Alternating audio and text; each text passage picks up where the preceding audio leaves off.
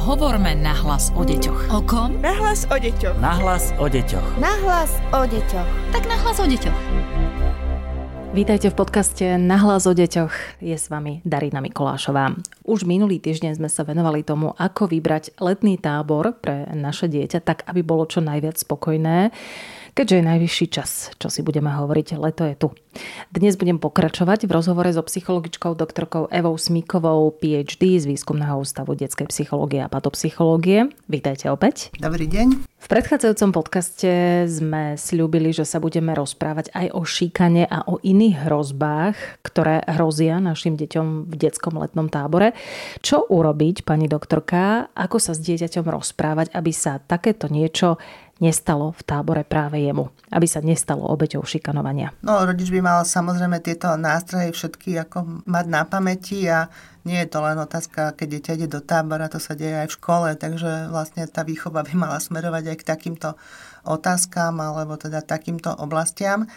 Musíme si povedať, tak ako školská trieda, aj ten tábor alebo táborový oddiel je sociálna skupina, ktorá má zákonite svoju dynamiku a preto tu platia všetky faktory, ktoré túto dynamiku ovplyvňujú. Takže je jasné, že niekto tam bude vodcom tej skupiny, niekto formálnym, niekto neformálnym, niekto bude aktívny, niektoré dieťa je len rado, že sa stane tým pozorovateľom, ale niekomu je prisúdená aj rola tzv. čiernej ovce a takéto dieťa môže byť už zo začiatku ostrakizované za nejakú vlastnosť alebo za nejakú danosť, ktorú tí ostatní začnú treba zosmiešňovať. A v tejto fáze by to mali byť tí dospelí, ktorí takéto správanie zastavia, pretože v tejto fáze to šikanovanie sa dá veľmi jednoducho ešte, ešte riešiť, že ne, nebudeme podporovať to, aby to dieťa za nejakú vec proste niekto sa mu vysmieval alebo len poukazoval, zosmiešňoval napríklad jeho meno alebo teda nejakú jeho dobrú vlastnosť, ktorou vlastne sa tam preukázalo, ale teda je za to zosmiešňované.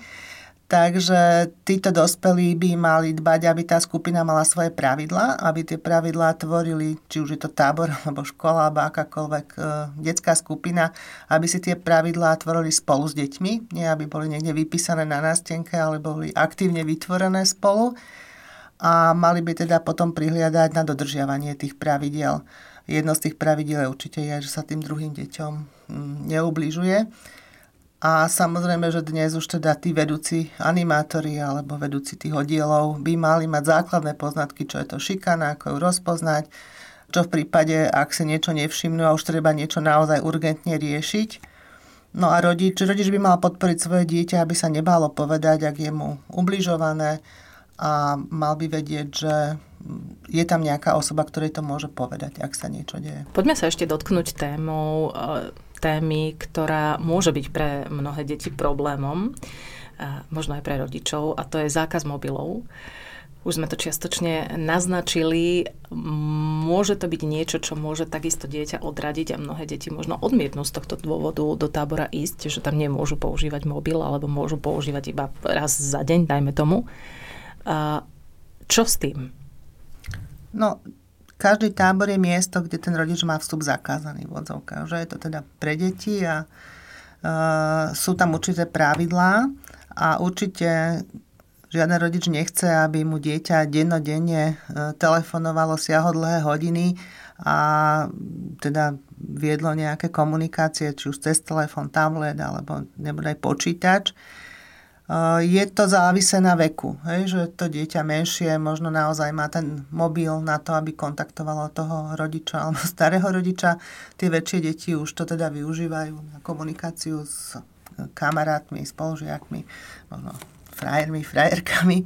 A tam už je teda horšie ten, ten zákaz, ale dá sa všetko teda nastaviť a je to o tom, že ak to pravidlo sa pozná dopredu, ak je zrozumiteľne zdôvodnené tým deťom, že nie je to len preto, že hej, my sme si vymysleli, že tu mobily nebudú, ale ak naozaj ten program to proste neumožní, alebo nie je dôvod, prečo by som mal tie technológie používať, ak bude ocenené to, že tie deti e, to nepoužili, tak deti si to veľmi ľahko znútornia a ak tamto pravidlo bude praviť pre všetkých a budú ho dodržiavať a budú vlastne teda to zverejňovať, že je to teda niečo veľmi pozitívne, tak e, mám pocit, že tie deti by to mohli pochopiť a mohli by sa s tým vnútorniť a už som to hovorila, brať ako takú bojovú úlohu, ktorú dokážu zvládnuť. Uh-huh.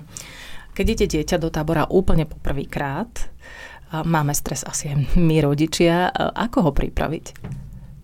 No, dnešné deti chodia často už na nejaké výlety s prespaním v škole alebo dokonca už v materskej škole, ale môže sa stať, že teda to dieťa naozaj e, do toho tábora ide prvýkrát a často sa rodičia pýtajú, že či je nejaký vhodný vek, kedy to mhm. dieťa už môže byť bez rodičov, tak takéto číslo neexistuje.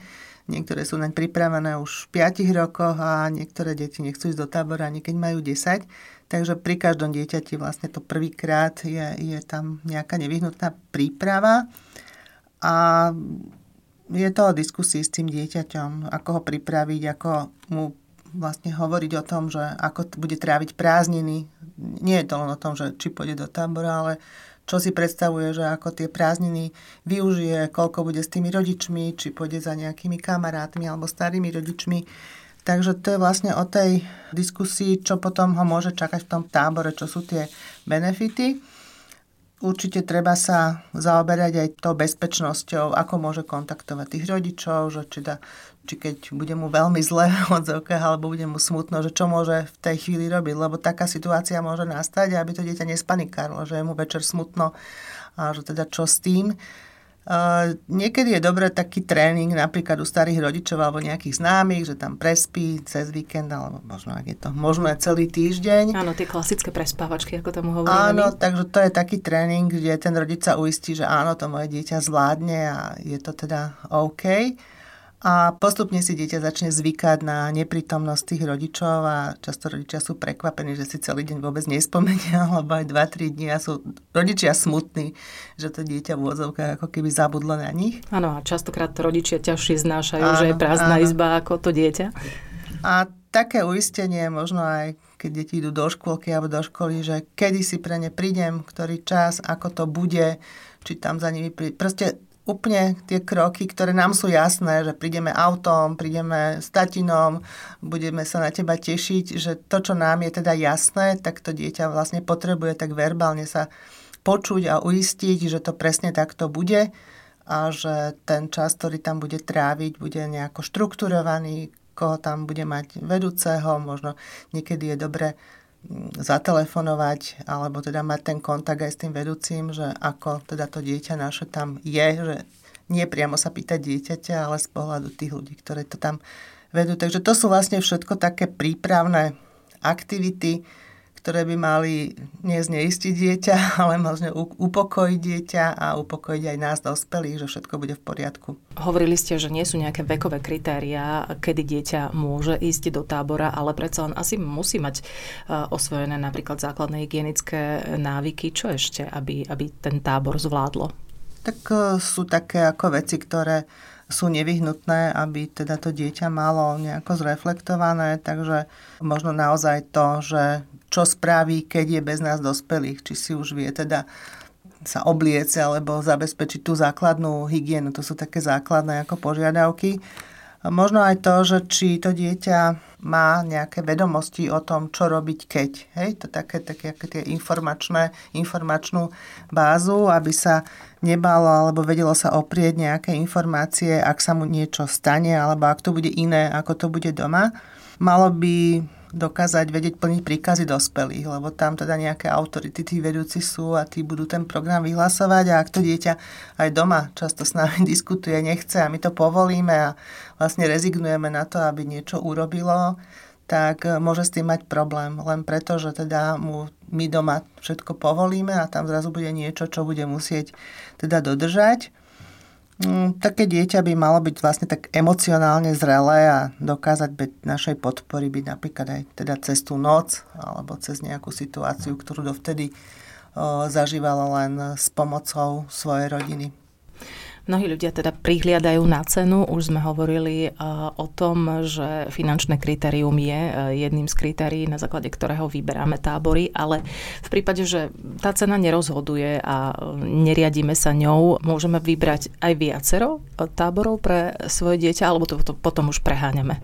Ja si myslím, že to záleží od toho dieťaťa jasné, keď neberieme to cenové nejaké kritérium, ale niektoré deti naozaj sa tešia, že v niektorom tábore budú naozaj napríklad na koňoch, že, že majú taký zážitok, že môžu tam teda s tými koníkmi byť a ďalší tábor bude nejaký, ja neviem, zameraný na počítače, ako úplne iná téma, úplne iné, iné prostredie a iné teda vedomosti a zručnosti, ktoré tam naberú. Takže naozaj to záleží od toho záujmu dieťaťa tie koničky, ktoré deti si dnes môžu rozvíjať, sú rôzne a niekedy naozaj ten školský rok nie je taký ten intenzívny čas, aby sa tomu venovali, aby mohli niečo same vytvoriť.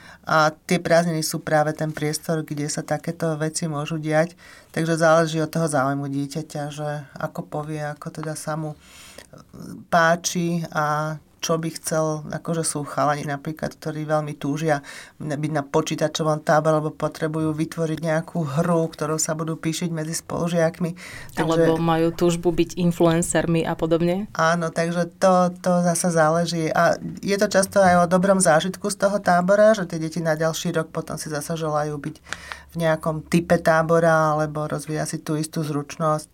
Takže je to rôzne. Keď som sa pozerala na ponuky letných táborov, našla som aj takú možnosť, že sú letné tábory pre rodičov s deťmi, že tam môžete ísť teda s deťmi aj vy ako rodičia. Čo si myslíte o takomto variante? Ja poznám teda tábory pre rodičov z detí, ktoré sú organizované s nejakým špecifickým cieľom, napríklad na sanáciu tej rodiny alebo na úpravu vzťahov v rodine. Tieto tábory vedú odborníci, ktorí už predtým často pracujú s takýmito konkrétnymi rodinami a ten letný tábor je len vyvrcholením ich celoročnej činnosti, kde vlastne vidia tú rodinu pokope počas viacerých dní a majú väčšiu možnosť, ako im poskytnúť nejakú dobrú spätnú väzbu, čo robia dobre, čo by mohli ešte lepšie zlepšiť. Takže takéto tábory niekedy bývajú napríklad pre rodiny hmotnej núdzi, kedy takáto rodina by sa nikdy v živote nedostala na žiadnu dovolenku, ich dieťa na žiaden tábor a je to vlastne jediný možno čas v ich živote taký, že strávia týždeň e, spolu na inom mieste ako v domácom prostredí. Takže určite by som aj takéto tábory v týchto špecifických situáciách odporúčala. Ďakujeme veľmi pekne za všetky rady, či už si vyberiete letný tábor pre svoje dieťa, alebo nie, majte krásne prázdniny, krásny čas a to isté želám aj doktorke Eve Smikovej, psychologičke z Výskumného ústavu detskej psychológie a patopsychológie. Takisto si poriadne oddychnete cestou. Ďakujem veľmi pekne, do počutia. Podcast Nahlas o deťoch realizujeme v rámci národného projektu štandardizáciou systému poradenstva a prevencie k inklúzii a úspešnosti na trhu práce. Projekt sa realizuje vďaka podpore z Európskeho sociálneho fondu a Európskeho fondu regionálneho rozvoja v rámci operačného programu Ľudské zdroje. Hovorme nahlas o deťoch. O kom? Nahlas o deťoch. Nahlas o deťoch. Nahlas o deťoch. Tak nahlas o deťoch.